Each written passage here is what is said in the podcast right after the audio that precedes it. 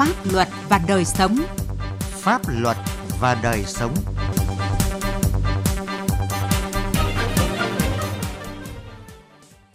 Xin kính chào quý vị và các bạn. Chương trình Pháp luật và đời sống hôm nay có những nội dung sau. Kiến nghị dừng săn lấp hồ ở phường Ngọc Thụy, quận Long Biên, Hà Nội liệu có thỏa đáng? Lạng Sơn tăng cường đấu tranh với hành vi xuất nhập cảnh trái phép. Giữ vững chủ quyền trên tuyến biên giới ở tỉnh Đắk Lắk. Pháp luật đồng hành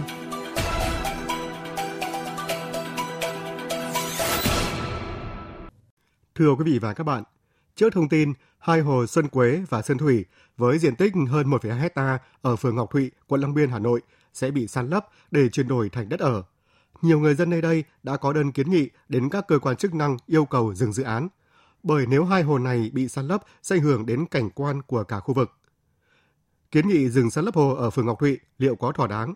Bài viết của phóng viên Quang Chính phần nào giải đáp cho câu hỏi này. Mời quý vị và các bạn cùng nghe. Hồ Xuân Quế và Sơn Thủy thuộc tổ dân phố 11 và 12, phường Ngọc Thụy, quận Long Biên.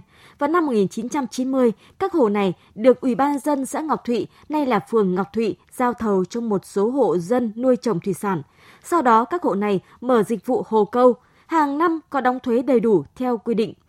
Trước thông tin Ủy ban nhân dân quận Long Biên sẽ thu hồi diện tích hai hồ này để chuyển đổi thành đất ở, ông Nguyễn Đức Thắng ở tổ dân phố 12, phường Ngọc Thụy kiến nghị. Bà con muốn à, giữ lại cái hồ để tạo cái cảnh quan của khu phố, để làm cái nơi chống ngập úng của khu phố này. Ông Ngô Trọng Lai ở tổ dân phố 11 phường Ngọc Thụy cho biết hai hồ này là nơi điều tiết nước tránh úng ngập, tạo cảnh quan cho khu dân cư nên rất mong các cơ quan có thẩm quyền xem xét giữ lại. Từ xưa nay là nếu mà mưa to ấy, cái đường này là ngập hết. Có cái hồ này điều hòa thì rất là tốt mà nó thoáng không khí cho dân cư xung quanh người ta ở. Đề nghị là trên là xem xét chứ không nên nấp đi như thế để cho dân sống đây cho nó có không khí nó trong lành. Theo Ủy ban nhân dân quận Long Biên, Hồ Xuân Quế và Sơn Thủy có nguồn gốc là đất công. Sau khi được giao khoán, một số hộ dân đào hồ làm dịch vụ nhà hàng câu cá. Hợp đồng giao khoán đã hết hạn và hiện quận Long Biên đang tiến hành giải phóng mặt bằng để thực hiện xây dựng hạ tầng kỹ thuật phục vụ các dự án nhà ở, tạo cảnh quan và nguồn thu cho ngân sách theo quy định đã được Ủy ban nhân dân thành phố Hà Nội phê duyệt.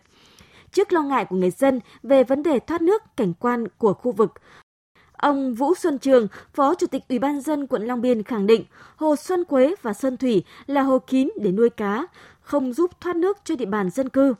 Sau khi san lấp hồ, hệ thống hạ tầng sẽ được quy hoạch đồng bộ, hệ thống thoát nước mưa được thu gom toàn bộ đấu nối với hệ thống thoát nước chung của quận. Để đảm bảo việc thoát nước, điều hòa không khí, quận Long Biên đã được quy hoạch 3 hồ lớn với tổng diện tích là hơn 12 hecta. Dự kiến các hồ này khởi công trong năm nay và hoàn thành vào năm 2023. Trong cái nghị quyết đại hội đồng bộ quận lần thứ tư này thì chúng tôi cũng xây dựng 3 chương trình lớn. Chương trình 02 là nâng cao chất lượng cuộc sống người dân và chương trình 03 là chương trình về hoàn thiện hệ thống hạ tầng kỹ thuật đô thị, trọng tâm là hệ thống thoát nước. Phân đấu là đưa Long Biên thành một cái điểm đáng sống của địa bàn thành phố Hà Nội. Trong đó đầu tư toàn bộ hệ thống vườn hoa, cây xanh, hồ nước là một nội dung trọng tâm được đặc biệt quan tâm. Tất cả các dự án này phải thực hiện theo đúng quy hoạch đã được ờ, thành phố phê duyệt để đảm bảo tất cả các yếu tố về từ mật độ cho đến cây xanh cho đến thoát nước đảm bảo đồng bộ. Tôi khẳng định tôi thực hiện vào đúng cái quy hoạch được duyệt và đảm bảo theo đúng mục tiêu và tiêu chí cái cuối cùng đó là nâng cao được chất lượng cuộc sống người dân trên địa bàn quận. Dự án xây dựng hạ tầng kỹ thuật các ô quy hoạch và các tuyến đường ở phường Ngọc Thụy, quận Long Biên có tổng diện tích hơn 4 hecta, gồm các hạng mục như đường giao thông, thoát nước, cây xanh, chiếu sáng, cấp nước và cấp điện. Dự án sẽ góp phần cải thiện cảnh quan khu vực, vệ sinh môi trường, đồng bộ hệ thống hạ tầng kỹ thuật, kết nối giao thông nội bộ và khu vực, đóng góp vào quá trình phát triển đô thị.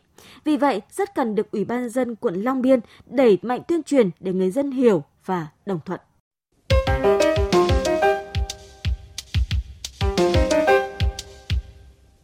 Thưa quý vị và các bạn, bất chấp quy định của pháp luật về phòng chống dịch COVID-19, thời gian qua, tình trạng xuất nhập cảnh hoặc tổ chức cho người khác xuất nhập cảnh trái phép gây mất an ninh trật tự ở khu vực biên giới tỉnh Lạng Sơn vẫn diễn biến phức tạp, tiềm ẩn nguy cơ lây lan dịch bệnh, ảnh hưởng đến trật tự an toàn xã hội.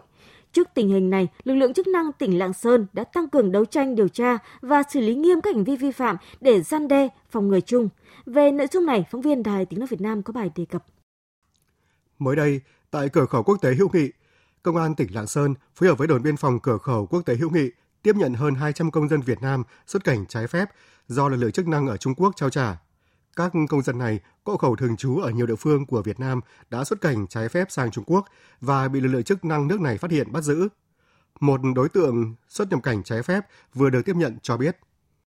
Tôi xuất cảnh trái phép qua Trung Quốc bằng đường cửa khẩu Lạng Sơn và sau một thời gian đi làm ở bên Trung Quốc thì đến ngày 12 tháng 11 năm 2021 thì bị cái lực lượng công an Trung Quốc bắt giữ và đến ngày hôm nay lực lượng công an Trung Quốc đã trao trả tôi về đồn biên phòng tỉnh Lạng Sơn và bàn giao cho lực lượng ờ, công an tỉnh Lạng Sơn và tôi thấy mình rất may mắn khi được lực lượng chức năng tỉnh Lạng Sơn đã tạo điều kiện và cho tôi sớm được về với đất nước.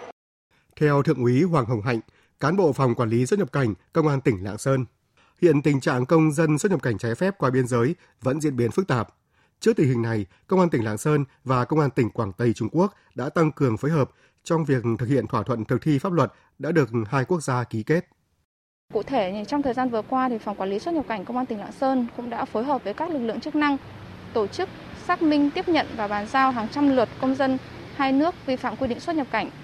À, qua xác minh thì hầu hết các công dân trên đều là những người có hoàn cảnh kinh tế khó khăn và nhận thức còn hạn chế nên là đã để các đối tượng lợi dụng thực hiện hành vi vi phạm pháp luật. Quá trình tiếp nhận các công dân do Trung Quốc trao trả, Công an tỉnh Lạng Sơn đã chủ động ra soát, kiểm tra thông tin, qua đó phát hiện nhiều đối tượng truy nã. Điển hình là việc phát hiện đối tượng truy nã Trần Sơn Hà, trú tại huyện Văn Bàn, tỉnh Lào Cai. Năm 2019, Hà thực hiện hành vi trộm cắp tài sản tại địa phương, sau đó bỏ trốn sang Trung Quốc và bị bắt giữ khi đang lẩn trốn tại một xưởng sản xuất. Tôi bị truy nã về hành vi trộm cắp tài sản từ năm 2019 ạ. Khi tôi thực hiện hành vi trộm cắp tài sản, tôi lo sợ cho nên là đã trốn sang Trung Quốc theo đường bất hợp pháp. 2021 tôi bị lực lượng công an Trung Quốc bắt giữ vì không có giấy tờ hợp pháp. Chỉ tính riêng trong 2 tháng đầu năm nay, Công an tỉnh Lạng Sơn đã tiếp nhận 7 đợt với 750 công dân Việt Nam xuất cảnh trái phép được Trung Quốc trao trả, đã khởi tố 14 vụ với 33 bị can. Bên cạnh đó, lực lượng công an còn chủ động đấu tranh triệt phá nhiều đường dây tổ chức môi giới cho người khác xuất cảnh trái phép. Theo Thượng tá Vũ Đình Thắng, Phó trưởng Phòng An ninh điều tra Công an tỉnh Lạng Sơn, công dân xuất cảnh trái phép luôn phải đối mặt với nhiều rủi ro như bị đánh đập, bóc lột sức lao động, quyệt lương, thậm chí bỏ mạng nơi đất khách quê người và khi bị phát hiện sẽ bị xử lý nghiêm theo quy định của pháp luật. Thời gian gần đây, phương thức thủ đoạn hoạt động của tội phạm xuất nhập cảnh trái phép diễn ra ngày càng tinh vi. Các đối tượng lợi dụng mạng xã hội như Zalo, Facebook, WeChat để đăng tải, tìm kiếm thông tin, liên hệ với người có nhu cầu xuất nhập cảnh trái phép, tạo thành đường dây đưa dẫn xuất nhập cảnh trái phép liên tỉnh và xuyên quốc gia. Với tinh thần tấn công chấn áp tội phạm cao nhất, cơ quan an ninh điều tra đã tích cực phối hợp với các đơn vị nghiệp vụ triển khai các biện pháp tấn công, chấn áp và xử lý có hiệu quả đối với đối tượng vụ án trong thời gian sớm nhất đúng các quy định của pháp luật. Để chủ động phòng ngừa, ngăn chặn, đấu tranh với các hành vi vi phạm pháp luật liên quan đến hoạt động xuất nhập cảnh trái phép, thời gian tới, Công an tỉnh Lạng Sơn tiếp tục đẩy mạnh phối hợp với các lực lượng chức năng, làm tốt công tác nắm tình hình địa bàn, tuần tra biên giới, đồng thời tuyên truyền vận động người dân không xuất nhập cảnh trái phép, tránh hậu quả đáng tiếc có thể xảy ra.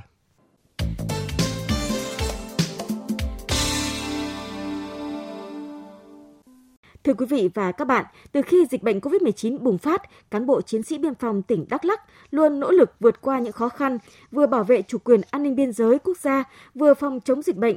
Điều này càng tô thắm hình ảnh người lính biên phòng trên tuyến biên giới Đắk Lắk. Bài Giữ vững chủ quyền trên biên giới Đắk Lắk của Tuấn Anh, phóng viên Đài Tiếng Nói Việt Nam tại khu vực Tây Nguyên. Giữa nắng đổ lửa của tháng 3 Tây Nguyên, tại chốt thôn Nhạp, xã Ia Lốp, huyện Ea Súp, tỉnh Đắk Lắk, cán bộ chiến sĩ đồn biên phòng E Hờ Leo vẫn nghiêm túc tuần tra bảo vệ an ninh biên giới, kiểm soát phòng chống dịch bệnh COVID-19. Trung tá Nguyễn Thanh Tú, Phó đội trưởng trinh sát đồn biên phòng E Hờ Leo, trực chốt thôn Nhạp chia sẻ, có thời điểm dịch bệnh bùng phát mạnh, cậu con trai đang là sinh viên ở thành phố Hồ Chí Minh bị nhiễm COVID-19, không có người thân bên cạnh. Vợ ở nhà thường xuyên đau ốm, nhưng anh vẫn cùng đồng đội ngày đêm bám biên giới, nhiều tháng liền không về nhà để hoàn thành nhiệm vụ được giao cũng lo lắng. Bởi vì là là bây giờ con cái như vậy mà mình không có người thân không có gia đình đấy cái việc cách ly của cháu nó như thế nào? Ra bệnh viện đã chiến điều trị ra làm sao? Phác đồ điều trị như nào? Quy trình nó ra làm thế nào thì là mình lại không nắm được mình không trực tiếp đấy. Cho nên là lo lắng. Nhưng mà cũng phải chấp nhận là cái việc là nhiệm vụ là của mình là phải đầu tiên rồi thì còn phải động viên vợ con làm sao là cố gắng vượt qua những cái giai đoạn khó khăn bởi vì khó khăn ấy khó khăn chung thôi. Nhà ở cách đồn hơn 40 km nhưng vì nhiệm vụ, Trung úy Hà Văn Tân, cán bộ đội vận động quần chúng đồn biên phòng E Hờ Leo, có khi gần nửa năm không về thăm.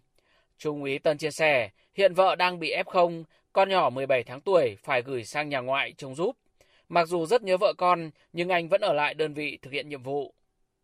Cơ bản là vợ cũng hiểu nên là cũng rất chi là thông cảm và chia sẻ đối với à, tôi. Tôi thì cũng à, vợ con thì cũng nhớ là cái khoảng cách nó cũng không xa nhưng mà như có thời điểm như dịch đợt trước thì cũng cả 3 tháng không được về. Đối với bản thân tôi ấy, thì à, ngay từ lúc bước đi vào giảng đường học thì cũng đã xác định tinh thần rồi lấy binh làm nghiệp nên là cũng tự động viên bản thân mình quyết tâm cố gắng để hoàn thành tốt mọi nhiệm vụ được giao. Trong lúc cùng đồng đội thực hiện nhiệm vụ ở biên giới, Trung úy Nông Văn Lợi, đồn biên phòng IRV nhận được tin bố nhiễm COVID-19 mất ở Bình Dương trong thời điểm dịch bệnh căng thẳng nhất. Trung úy Lợi kể, hay tin bố mất, tôi rất đau lòng. Nhưng lúc có dịch bệnh phức tạp và bản thân đang làm nhiệm vụ, nên không thể về chịu tang. Trong quá trình thì nhiệm vụ chốt Covid thì ờ, nhận được tin bố mất ở dưới Bình Dương. Tư tưởng thì ờ, cũng hơi lo lắng và dao động một chút nhưng mà mình được anh em ờ, ờ, ban chỉ huy đồn, bộ chỉ huy gọi điện động viên tư tưởng và với lại mình cũng công tác cũng khá lâu ở trong quân đội rồi về cái cũng vững vàng cũng xác định là việc thì cũng thế rồi mà về thì cũng về được thì cũng giúp gia đình còn không về được thì cũng điện nó nói thông cảm hai năm qua thực hiện nhiệm vụ kép các đồn biên phòng ở Đắk Lắk đã tổ chức hơn 5.000 tổ đội với gần 33.000 lượt cán bộ, chiến sĩ tham gia tuần tra kiểm soát biên giới. Đồng thời, duy trì thường xuyên 9 chốt cố định kiểm soát phòng chống dịch COVID-19. Qua công tác tuần tra, kiểm soát, Bộ đội Biên phòng Đắk Lắk đã phát hiện, bắt giữ và xử lý 18 vụ với 57 đối tượng vi phạm an ninh biên giới. Theo Trung tá Nguyễn Văn An, đồn trưởng đồn biên phòng IRV, thực hiện nhiệm vụ của Bộ Chỉ huy, đơn vị đã kiểm soát, ngăn chặn các hoạt động xâm nhập trái phép, đồng thời không để dịch COVID-19 lây lan. Cán bộ chiến sĩ của đồn là luôn luôn xác định cái nhiệm vụ bảo vệ chủ quyền an ninh biên giới đấy gắn với cái uh, nhiệm vụ phòng chống dịch Covid-19 và xác định là chống dịch như chống giặc.